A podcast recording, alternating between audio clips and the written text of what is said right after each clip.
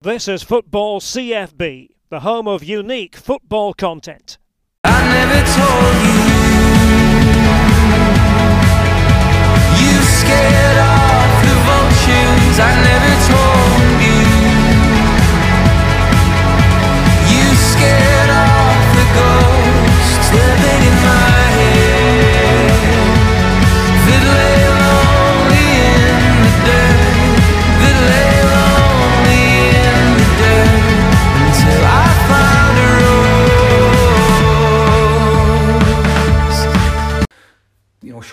Dillons, the experienced players, John Rankins, uh, Paul Patons, uh, Chris Erskine, these are top players. Uh, Blair Spittals, they were, we, we had players that maybe just needed, maybe dropping down to the the, the championship and, and restructuring. Simon Murray, you know, would go on to greater things. Uh, these were all, there were, there, were, there were enough quality there that I felt I could have worked with.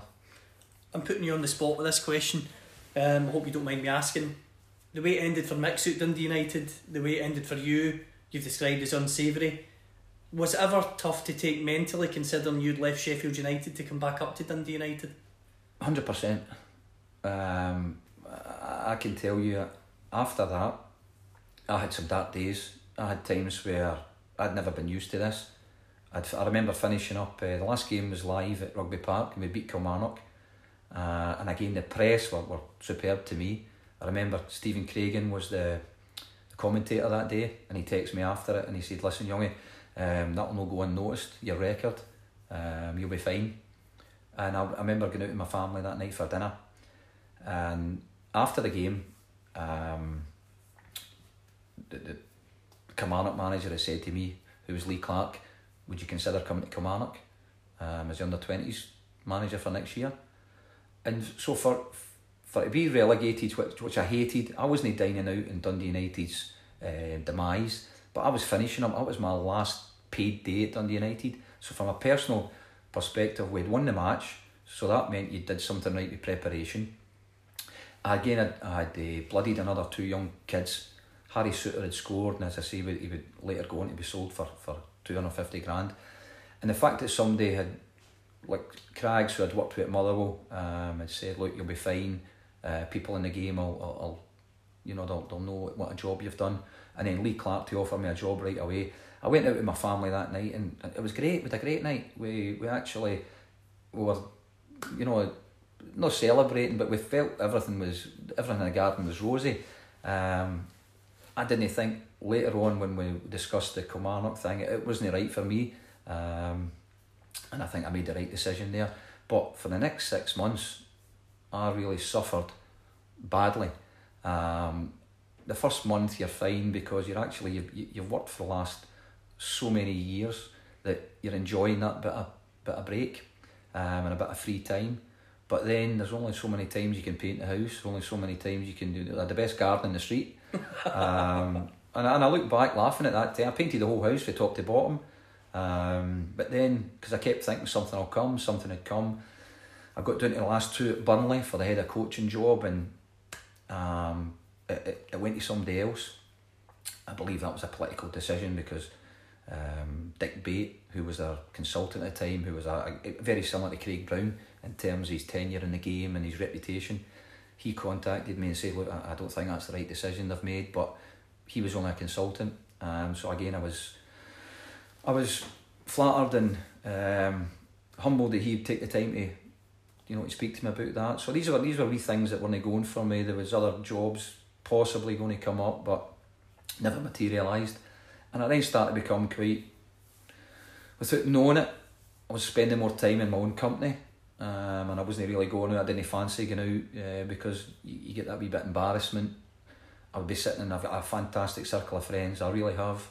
Uh, people that I've known my friends from football, they're my friends from school, they're my, they're my family friends. I'd be in their company and actually no liking them because I, they're all happy and about me, and I, I just felt that cloud hanging over me. It's it, I don't think that leaves you. I think when you've got that, you don't realise it. I went to the doctors, and he gave me. He says, "Look," and uh, again, he's he- he'd been the somebody my, my medical records like him in football. You've not really not got any because they're all with clubs.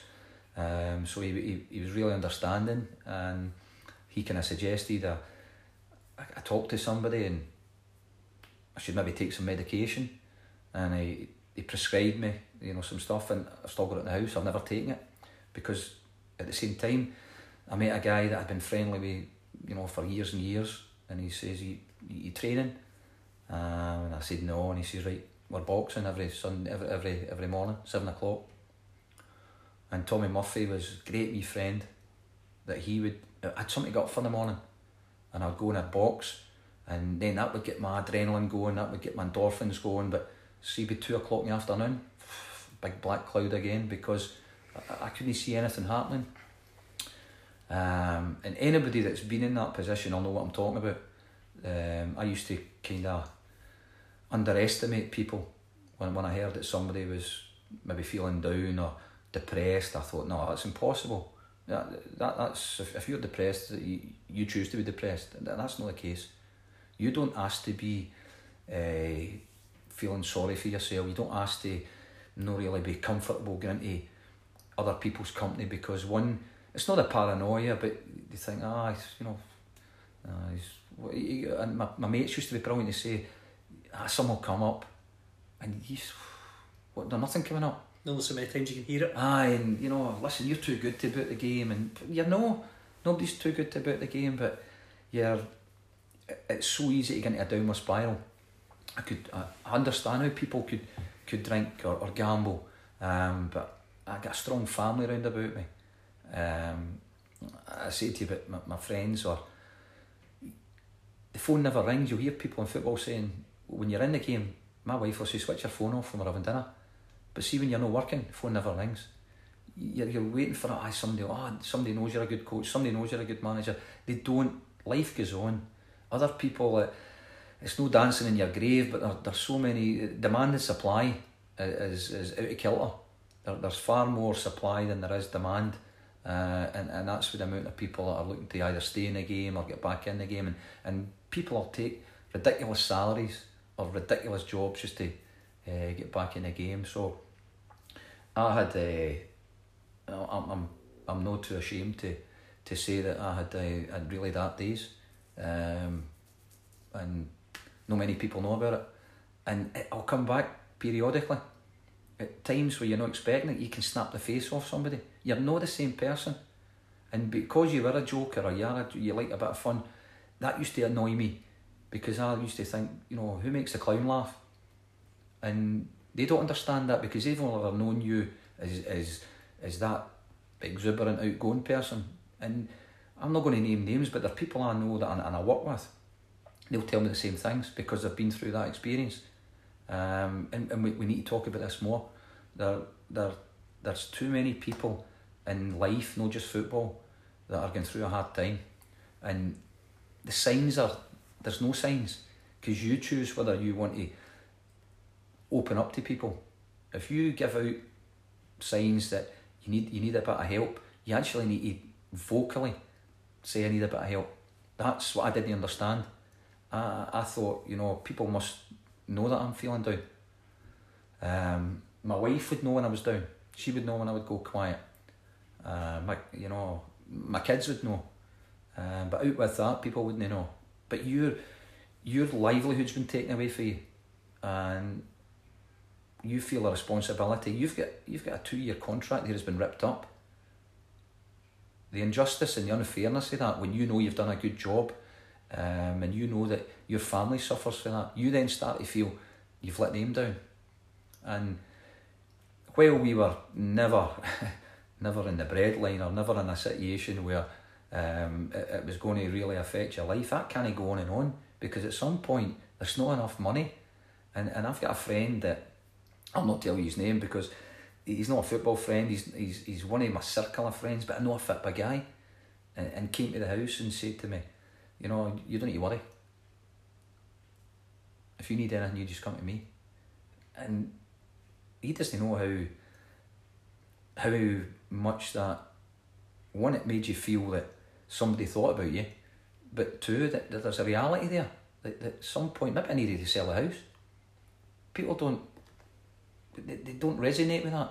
They just look at when things are going well and that, that's you put pressure on your family as well, and that's that's just a period in my life that I'm glad that it's over. I'm glad that you hopefully come out the other end of it, but I still have days where, and I, I, I've had a couple, I've snapped the face off somebody, or I'll, I'll just, I'll do something that's, it's it's untoward, and it's coming from that bit, that place at the back of your head that it's probably a reaction to something.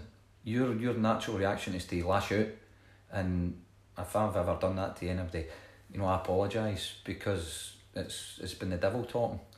But the the upside it was I lost. I got into I got into reasonable shape, and that was down to going to the boxing, uh, and that was down to my wee mate, the sheriff, uh, who has you don't get the name of the sheriff for nothing. So he made me he made me go and uh, that that got me in a, a good place. So it's something I've never really spoke about before, but um, for all the people I've been crab to, and uh, they'll know that's the reason why I've been so off with them. in terms of myself, I've been very open. I'm an ambassador now for, for Back On Side, um, mental health charity here in Scotland, and I've had my struggles over the last year. I've been open about that. I, I wrote an article about it, just hoping it can at least help one person because the stats for males and, and young males as well are just, as you've mentioned earlier, are just stark. They're, they're, they're too big, there's too much of that going on. And for me, I can safely say it's the toughest battle I ever had to face last year. You've obviously been in football, you're a football man, you've shared changing rooms as a player, as a manager, as a coach. Would you say that your mental health battle was one of the toughest battles, if not the toughest battle you've had to face? I would say so because I never knew I had it, or I didn't want to admit it. Um, bringing the medication back home, I put it in the cupboard, and I put it up on the top shelf because I'm a short arse and I couldn't reach it. but it was the thing that I, it was. It was going to be my default if I ever needed. it. I was going to try the, the therapy. I was going to, but the first thing I did was exercise was an easy thing for me to go to because I, I I've been fit all my life. Um, but I knew that I had to do something. Um, and the first thing was uh, to admit it. Uh, and, and I remember, you know, Yvonne saying to me, it's a, it's a condition. It's an it's an imbalance in your in your your body, and that kind of helped me knowing that nobody wants to admit that they're they're not feeling. I mean, if we we we had a player the other week uh, was telling us he was fit, and I knew he wasn't fit, and it's back to that admitting again that Mm. do you know what? It's life, you know. You, you it's probably as males, probably my age group as well, and, and you know my position in society. We probably come from a generation where it's it's no good. To, you know, you you were weak if you were if you admitted any any form of uh, not, you know abnormality. So I, I'm not ashamed, and I'm I, I'm far more open to it, you know, now than than than what, what I knew about. in terms of being a coach, working obviously with with young guys quite a lot of the time, do you just having been through that experience yourself try and look out for them on a personal level as well as a professional level? Because as you say, you've been there yourself. Totally. I, I, not the people are good at hiding things. Absolutely. So the only way you can break that down is by talking to them. See if you engage with somebody, you you'll find you you there's a pathway. You, it's a domino effect. You can hit a couple of buzzwords that'll unre- uh, people unknowingly or unwittingly I'll actually tell you something. I'll, I, I'm probably still in the game just now because I never made it as a top top player. Um, but I had a good education behind me. I had I had, I had good uh, further education in, in terms of management training. So I knew how to ask open questions, and that that's something I forgot about because I, I was close with everybody. And one of the things that since then, every club I've been at, and even when I coach the kids at the school, I always say, "How you doing?" And see if somebody says, "All right," I say, "No, that all right's no. you good? How good are you?" Or if somebody's saying, "I am, I'm no bad," no bad's, no bad isn't good, and probably it- it's been my catchword. All the all the countries I've I've been lucky enough to work in and coach in, I would always greet the players in the morning, every player, and I say, "How are you this morning? How's things?" I like to know about. We've got four players uh, in our dressing room just now. One whose wife just had a baby. There's another three with uh, pregnant wives. Um, I know about some of my players that have got autistic kids, and I think that helps you. It, helps you as a manager and it, it also helps your your reasoning when you're you're making a decision about how it would affect somebody. So the more you know about people, the better. Before, but people just looked at you as a winger, a midfield player, a defender, and they didn't know that my lifestyle. They didn't know about, you know, and probably people that have, have had problems. Clubs haven't engaged with, with players enough to know about them, uh, and I think that's changing. I think that has changed.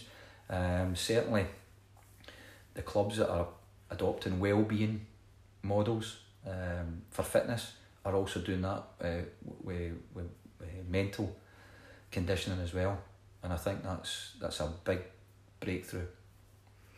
You went to America after obviously you leave Dundee United, you go through a tough spell, you get into the boxing, you you're, you're going through that tough spell and then Hey, by the way, see when I was boxing, everybody I hated was on that bag. I was punching like uh, Anthony Joshua because I had everybody's everybody's face that ever wronged me every morning at seven o'clock. And every time I sparred with Murph, Murph used to say to me, You're 10 stone and you're punching like 16 stone because I had that anger in me and it was great to get out. So I, I still go to the boxing now, but I couldn't beat sleep. in terms of going to America, you obviously mentioned the, the boxing, the exercise there, that got that kind of anger out in you. Why did you then decide to take the challenge on in America? A completely different challenge to what you're used to. I had to make money.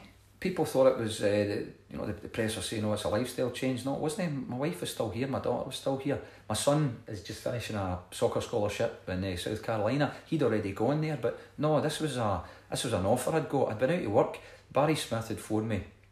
Again, the, the people that you always, it's it's people that think about you. And Barry Smith called me. Says, "I've got East Fife job." He says, "Look, there's no any money in it." He says, "But would you, you want you come in as my assistant?" And absolutely, it was it was the whole point of being involved. It was the whole point of him thinking that I could help him. Um, the money was was irrelevant, um, and I got in there and it was great. Again, another guy that I worked so well. I've I've been so lucky with the people that I've I've I've came across in football and especially worked with. You know, I could, I could way back to the start, from Billy Davies to Terry Butcher to Maurice Malpas, Eric Black, um, Chris McCart, um, Alex Smith, Paul Hegarty, um, Stuart McCall, Craig Brown, Archie Knox. Look, at you're rhyming off people that are absolute legends in the game. And Paul Hartley, uh, Barry Smith, the- these are people I've just uh, mixed with Paatelainen. They're unbelievable characters in Scottish football that I've, I've thought I've been worthy enough to work with them. And Barry and I had a great time at East Fife. I was only there for three months, but again, luckily enough, we never get beat. We got to the last 16 in the Scottish Cup, and I got an offer. I'd, again, I'd been fortunate um, through a good friend, David Robertson, um, who, who works out in the States. No, no, no Robbo that was played at Rangers and um, who's, who's in Arizona, uh, another uh, guy that worked at Motherwell. And he used to invite me out to coaching symposiums in the summer. And when, when I wasn't working, he reached out to all the clubs in that uh, North California, saying, "Look, the guy Gordon Young that, that would present to you and um, that came out and worked here um, in the summers is looking for a new challenge." That's how he dressed it up. He didn't say Gordon Young's out to work here. He's ready to sign in the and he's uh, punching everybody in, in, in Lanarkshire. and I had a few offers uh, for clubs in, in the States. Um, and I I chose one of the clubs, and again, I meet a guy, Gavin Glinton, that, that, that played in the MLS with, with the Galaxy, with Beckham, and he actually resigned for his role to make me the head of the, the club and went down to a lesser job because he felt me coming over, he'd learn. And, and these are other things that are so uh, humble in people's, you know, how they think. That he thought, you know, I'm, I'm going to go from technical director down to head coach because I, I, I've, I've seen this guy over here four or five times. He can run our club. I can work for him. I can learn and I can get better. And again, that's so it was an opportunity to go there. And what it was, it, it was a complete reverse back to the academy again. So I went, I went in and I used all my academy, exp- academy experience to restructure the club, and I got offered the assistant manager's job at Fresno FC, who were um, a new um, USL club. So again, that was people that, that thought you know you were you could bring something to the party. So I had a wonderful, I had a wonderful year out there. My golf went great. I was playing off nine because I was playing every Friday. Um, I used to go to the horse racing on a Sunday, Golden Gate, Dollar Day. I had a great lifestyle, but again, I was on my own. And while I, I was busy, I was, I was it was fantastic. I was earning good money. Um, I had my I had my dark days when, like Sunday night, you know, with the time difference, everybody's back sleeping. I've got nothing to do, and you try and navigate your way out it. But I was able to do that because of the, the previous experiences I had. So I never went to the, the States as uh, life changing or career changing. I went out of necessity. Um, and then I'd be offered to come back home for a third of the salary. How crazy is that? You mentioned the fact that you get the offer to come back home, a third of the salary, and that offer obviously is from Falkirk with Paul Hartley. Why on earth did you come back considering that you've just said a third of the salary? That's that's unbelievable. It was to get back. It was to get back with the family. It was to get back to your your. Uh, not not that I was. Uh, it wasn't an insecurity thing, but it was getting back into mainstream football. I, I loved my, my, my year in um, America, but I feel it's something I could go back later on. Um, if I was if it was purely lifestyle and it was and the family there, I probably wouldn't have come back. Um, but I, I quite fancied getting back into the, the mainstream football again. And again, there's there's the common denominator. Craig Brown phones me and said uh, Paul Hartley's been on to him asking for um, anybody he, he thought would be a good assistant. Craig recommends me. Uh, I'm actually on the plane. I've been home, and I've, I I went for Glasgow to Heathrow, and I'm just taking off for Heathrow. I'm on the phone to Craig, and he's telling me, uh, "Would you be interested?" And as I'm before I can say yes, the signal goes because I shouldn't be on the, the, phone, but the the, the phone's the plane's taking off, and I'm then eleven hours in transit a lot across the Atlantic, and I don't know what I've said to Craig. When I get arrived there, it's the middle of their night because of the time difference. So I've got to wait till the next morning and I go and I say, listen Craig, I don't know about the last bit you got there, but I'd be interested. He says, right, um, I, I get a call for Paul and um, what again were, were past uh, experiences were when, when Paul was the manager at Alloa, I was the academy director at Motherwell and I used to give him players on loan and I knew how well he treated them and they told me how, how well that he treated them. So there, there was the wee the wee links again. I always believe is uh, what what happens. So once I'd spoken to him, I'd made it quite clear I was happy to come back, and he done his homework and spoke to a few people, mainly Craig, and he offered me the job to come back, and I don't regret it. Um, the day before I left, it was thirty two degrees. I was playing golf. I flew back and we played Livingston on the Saturday. It was like minus four, and then we had this bad winter where we had six feet snowdrifts. I've got a suntan and I'm I'm trying to shovel two foot of snow out my drive, but I was happy to be back. I was it was it was great. From California to, to Falkirk, I think that's an incredible journey to be fair, it's safe to say. Um, you go to work with Paul Hartley, obviously known as a, a legendary Scottish football player, and he's done really well as a manager wherever he's been. What was it like working with, with Paul at Falkirk? Because both of you got a lot of hard time for the situation at Falkirk, particularly just towards the end. But you left that season about three or four games in. The club had plenty of time to stay up after you left. They invested a ton of money in the new management team who they take who they took from another championship club. Had to pay compensation not just to that club but to the league for whatever transpired. They threw money at it in January and ultimately still went down. How so? See the way see the way see where Falkirk are now. Do you reflect on your time there differently? Obviously, from from from your perspective, being Well, actually in there. It was it was again another kind of strange scenario. Um, in the summertime, Mixu gets the manager's job at Latvia, so he phones me and says, "Would I be interested in being the assistant?"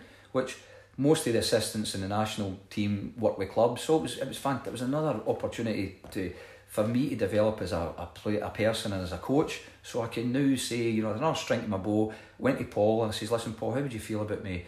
Absolutely. No, listen, that's great. That's honestly couldn't have been any happier. It meant that I would go away in international breaks for, for eight days. So Paul was more than happy for me to gain gain more experience. I also felt that, as you do, I would then experience in different tactical um, uh, opportunities in the game. I'd see different cultures. I'd, I, I as, as well as me being better, I thought I could bring more back to Falkirk. So I'd become a bit more like everything else. You're learning all the time. Uh, so that was great. Summertime came. we'd finished the season on a high. Um, the club had chosen to go down a different route. They scrapped their academy. They also were using a model where they um, they hired a recruitment manager who was based down south. And and the idea was they, they spoke to Brentford a lot. They also looked at likes of what Motherwell were doing. Motherwell had shopped in the non-league, you know, the, the conference, and then got, got players like Moult and these type of players up, polished them up and sold them on. So the, the theory was good, but where it broke down was we were shopping a market for four fun, four five hundred quid a week. Motherwell were spending fifteen hundred, or Inverness or Ross County, they were bringing up players that were at a level that, that, that they obviously had to pay for. So we were actually bringing we were bringing academy kids from Chelsea, um, Watford, Leicester. These were kids that had no experience of playing with men, but we bought into it. We says right, absolutely not a problem. Um, the kids were fantastic. They came up. Ruben Sammut for Chelsea. Uh, we, we, we kids that had come out of good academies, uh, Jakubiak, that we'd got on loan, Andy Nelson that we'd brought up for, for Sunderland. These were these were kids that that needed help, and their application and their attitude to training was absolutely top draw.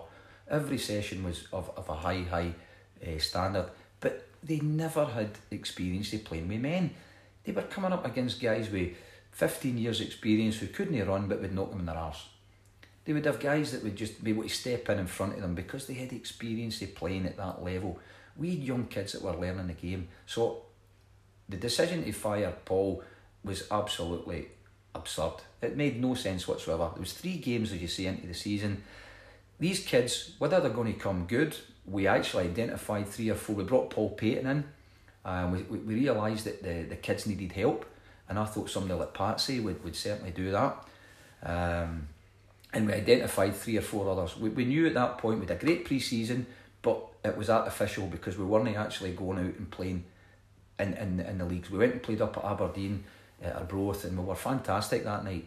Uh, Derek McInnes, remember asking us about one or two of our players that we just brought up, so they were going to keep an eye on them. But then we went into the Betfred, which was playing against the Montrose and Inverness, and then the league campaign started, and it was again playing against seasoned pros, and these kids weren't right. So we, we, we, we knew then that we had to bring some experience, and the plan was we would bring three or four players in.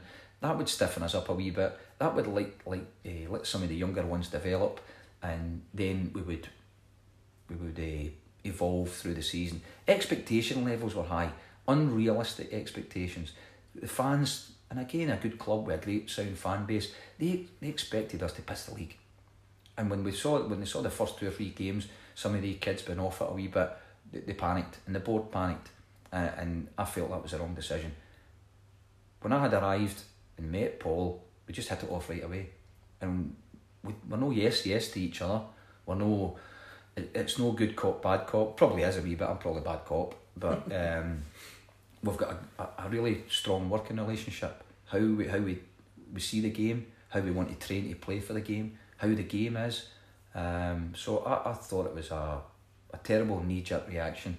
Um, we, we, at such an early point in the state in the, the season, I thought I think it was actually a catalyst that year for about three or four managers getting the sack. I think a, a few clubs after that went, oh, do you know what? We can get rid of somebody now. It was unheard of. Um, it was coming up to the international break, and I was going away to, I think Georgia, and home to somebody. So I was finishing up. The, we played Ross County on the Saturday, um, and I was going away with the national team the next day. So I, I just thought it was a terrible way to conclude that that, that management team. in terms of how quickly it ended, obviously, I'm not trying to ask you to sensationalise this and obviously slag off Falkirk where they are now, not at all. But see from where they are now, do you feel that people looking back at the job you and Paul did will have a different perspective on it, considering that, as we said, well, as I said, to be fair, they did throw a lot of money at it, especially in the January. Again, that's not really. When I leave a club, um, I always always try and leave the way I went in, um, and I wish them well. At the end of the day, they paid me, um, all of the clubs, but I reckon I, I've you know I earned I earned what I what I got, um, but I think it was it was a club that that needed again rebuilt. They'd no youth system, so they'd no reserve team. So you were basically bringing in players um, ad hoc and hoping it hit the ground running. You didn't have the luxury of bringing some young kids in Um, and the young kids that they had, unfortunately, had been the good kids had been taken when when the club announced that the academy was no longer uh, going to operate. So the the vultures or the predators came in and, and, and snapped up the kids that had, you know, any kind of chance. Um, and unfortunately, the players that we were bringing up on, on the budget that were that was used, they weren't good enough at that stage to, you know, to sustain a challenge that was going to keep the club um, in a in a good position. I want to ask you about Latvia and, of course, Mixu Paatelainen. Big character in Scottish football, we worked with him a few times. What's it like as a coach, and also what was it like from your perspective working with a national team? That was the opposite to mean, Paul. He was a bad cop, I was a good cop. um, it, it was another, it was an eye opener because we, we'd go, I'm going into a full international uh, team environment. I'm working with guys who are playing in Holland, uh, Poland, Czech Republic, France, Switzerland. Um, Latvia might be a, a small country. Uh, they've got two tennis players in the top 10. Uh, they've got a basketball player in the NBA. Um, it was a great opportunity for me, and it was a, it was another, it was another learning curve. These these are things that have kept coming my way, and I'm so grateful for them. To go into the it was a Euro, it was the start of that Euro Nations League, and it meant we go away to Georgia, go away to Kazakhstan, go away to um, Andorra. Um, the next campaign would see Israel, Poland. Um, it was a fantastic experience. Th- This was, this was, um, this was at a level where we'd be flying charter, we would go through time zones, we'd be preparing teams for, for a double header at home and away, going into yeah, different countries, uh, coming up against top players in Europe. So it was a, a great, great experience for me. And again, Mixu must have thought I was capable of doing that and uh, take me with him. So I'm, I'm grateful for him for that. In terms of the standard of the Latvian national team, what, would it, what was it like? They, they were in a transition, but what they what they have got is good young players coming through. They've got young play because the the marketplace, the the top European nations were taking the kids at fifteen and sixteen. They were seeing the, those like imagine Scotland's under sixteen team playing in the Victory Shield. Well, we the Baltic Cup. Well, we had players, uh, sixteen and seventeen year olds playing in Den Haag, uh, Alkmaar, uh, Sion, uh, young boys. Um, we had a couple of players playing in uh, the Czech Republic. Uh, with a couple of players playing in um, Poland. With one playing in Russia. So those young kids were getting good experience, and we were going to we were starting to bring them in the team. It was an aging squad. It was a squad that we really wanted to use the uh, the Nations League to prepare the, the team for the, the Euros, and that's the way they're going down. Their technical director was was absolutely bang on. Um, the general manager was was terrific, and they saw the the, the plan, um, and that's what got me the the job with the FK Liepāja in the Latvian Premier League. They had saw me working at the national team level, um, and they wanted me. Go, I, ironically, they wanted me go out in the, the summer. Um, I rejected the offer out of hand. Um, again, financially, it was way ahead of what I was getting in Falkirk. But I had a loyalty to Paul and also had a loyalty to the, the plan the club had. I'd come back for California and set, signed a three year contract. Last thing I'm expecting is for him to fire the manager after three games. And coincidentally, I then go to the uh, the get the get together for the, the double header, and the club that had offered me the job didn't know my circumstances at Falkirk, but said to me, "Do you not fancy that again?" Now circumstances have changed, and I don't tell them that I'm I've just left Falkirk, you know, the day before. I say, "I we can maybe talk," and I go and talk to them, and they offer me the job, and I go there, and we, we qualify for the Europa League for the first time in their history. Um, it's a nice success story. When you're managing, obviously, abroad, what are the challenges and, and what was it like? language, obviously, uh, culturally, uh, you're in a you're in a, a country. My experience was Latvia. Uh, they're only twenty eight years independent for Russia, so you've still got the you've got the remnants of old Russia.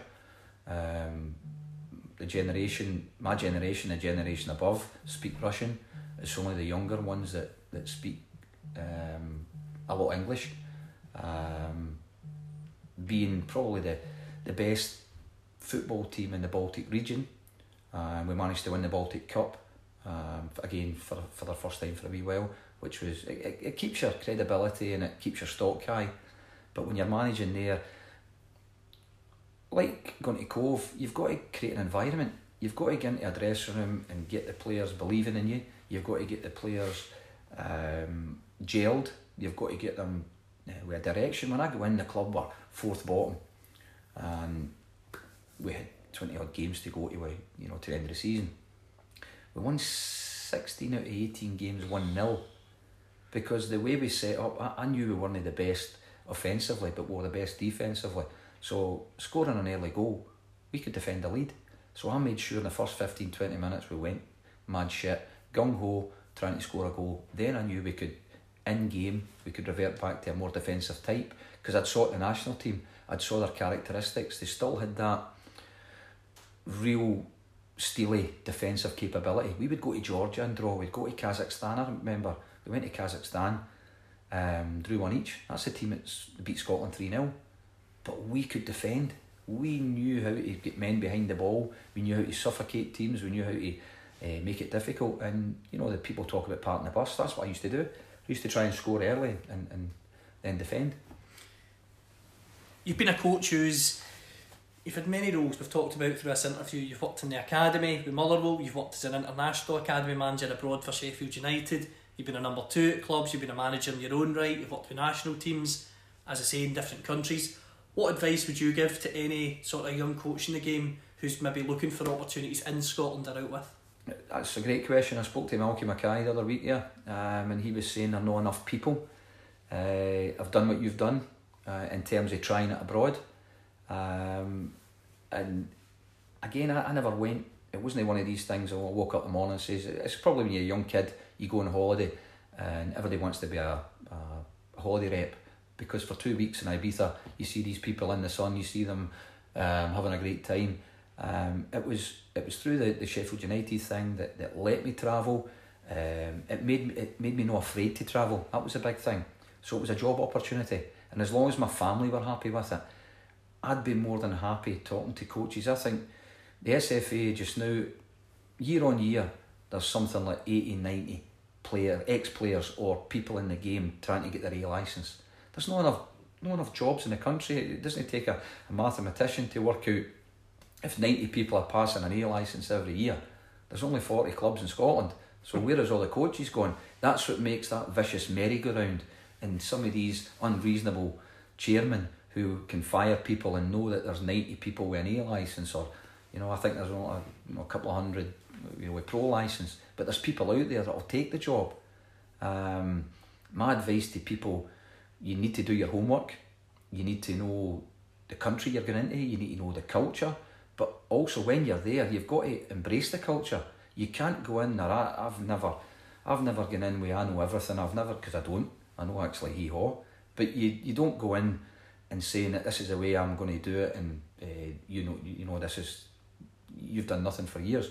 You try and win hearts and minds first. You try and show them a wee bit of empathy, and I think if you display um, a human side to it, and then prove your knowledge, then you you'll get them coming with you all day long.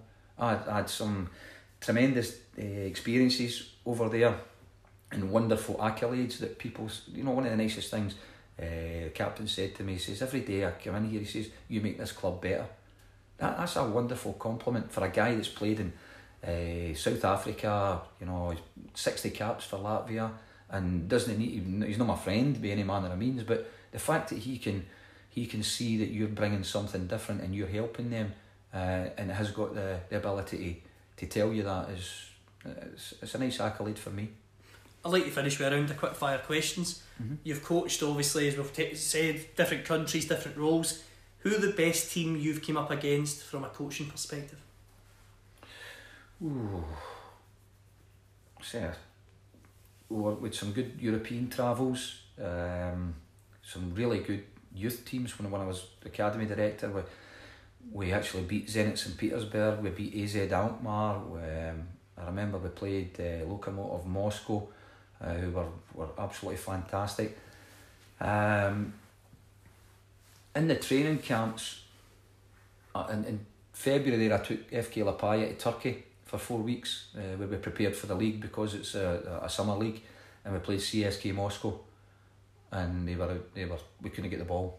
They were just so technically good. We went to Azerbaijan who were technically very good. Um, some of these countries um, Kazakhstan um, the, the, the dynamics of the game's changing. They're, they're no stereotypical as you, as you would see. Um, Steaua Bucharest with Motherwell in the Europa League. I thought they were were, were excellent. Um, any time you went to the old firm, I'd be lying not to say, you know, that it was daunting. I talk about, you know, Paul and I talk about it, and I, I try and say you know the players, I want I want that mentality that when you come to Cove, they've won fourteen league games in a row. I want that siege mentality. I always felt, you know, you we'd go to Parkhead, we'd go to Ibrox, you you had a belief that you get some out of the game, you had a game plan, but you'd be lying to say that it wasn't intimidating.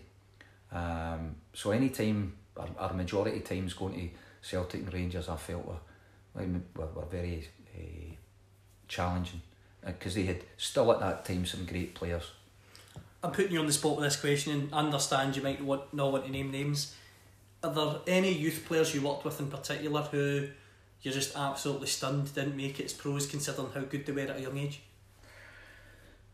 Mm, know many actually no make it as pros. Some I'm surprised didn't go at a higher level. I think I mentioned earlier on. I, was, Steven Saunders got his first cap, and I actually thought he would be a Scottish captain. Um, I remember telling Alan Burrows this. We were doing a, uh pre-season camp down in uh, the Borders, and he was with us. And and he, he told me this years later. He says, "I remember you saying he would he'd play for Scotland, and uh, I thought he might have went on to bigger things. I thought Bob McHugh would, would certainly go on to bigger things. I'm hoping David Turnbull will be a Scotland captain. Um, Steven Lawless was a wonderful guy to have up. I'm so the, the career he's had is is, is fantastic. Um, but I'll tell you what, aye, Jamie Pollock. Jamie Pollock, I'm not actually sure where he is now. Uh, I remember Blackburn and Liverpool and clubs been interested in him. He would play for Motherwell under Jim Gannon at maybe 17, and I thought he'd a wonderful talent, and unfortunately didn't make it in the game at all. Um, Dario Quinn was a centre half, at uh, Rocco Quinn's brother. I thought he might have a wee chance. Um, but we had great, I've got that team, first team, Ross Forbes, what a wonderful player, scored in Europe, Jonathan Page, Shaun Hutchinson. Um, Gary Smith played a game for Motherwell in Europe um, and played with Shelton Juniors, I think, the next year. And that, that's that's what happens in football. But I'm I'm glad that when I, a, a Sunday morning's great for me. It's you look up the results in every league, and I always go through the teams, and I look for players that are that are in the teams if they've played that day before, and I'm delighted if they have. If they're forwards, I always look if Bob scored, um, and that goes all the way down. I'll, I keep in tabs the USL in America. People have coached. Um, I keep tabs of the Indian League. Keep in tabs of obviously the Latvian League. So Sunday morning goes into about Tuesday afternoon. In terms of from a football perspective, got a couple of daft questions really. What's your favourite football stadium to go, whether it's as a coach or manager or just to watch a game of football? Um, Tynecastle. Why Tynecastle? I just think the atmosphere is always good. I think it's close to the pitch. There's always I, I've never been to Tynecastle when there's been less than fifteen thousand there, um, so that's always been really enjoyable. Um,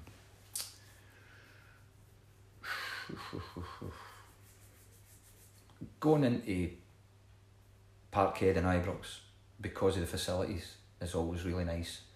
Um, I'm not going to lie, I've hated this season going to some of the uh, the places um, which are non-salubrious. Um, but some of that I think is down to their choice. I think if you look at Cove being a benchmark, I know it's a new club, but we're going into facilities that I've come out as a player 30 year ago and they're exactly the same. I think the carpet was still the same as some of the, the dressing rooms I was in this season. But so I've not enjoyed that. Um, but I've I've enjoyed I've enjoyed my season. I've enjoyed my um, experience and nobody's too good to you. You can't say because you've you've coached in the Champions League or the Europa League that you shouldn't be coaching in the second division. I'm delighted I got the chance to to come back and uh, to work at Cove. So I think you've always got to be grateful. What about your least favourite ground? And I don't mean in terms of as a stadium. I mean like a, maybe it's a bogey ground for yourself as a player or a, or a coach. Just a ground you go and you know. Like for instance, you look at Celtic this season. Any time they've went to Livingston, Uh-huh. it's been an absolute nightmare. And, they, and I'm sure Neil Lennon would say that himself. If you get one of those grounds as well, where you just went, you went, don't know what it is. We just we're always in for a tough game here for, for whatever reason. You had it as a player. I mean, even at my level, there was, there was grounds where I knew I, I didn't fancy playing, um, and that, that was in your mindset. And also knew there was grounds that I, I would score in or I would play well.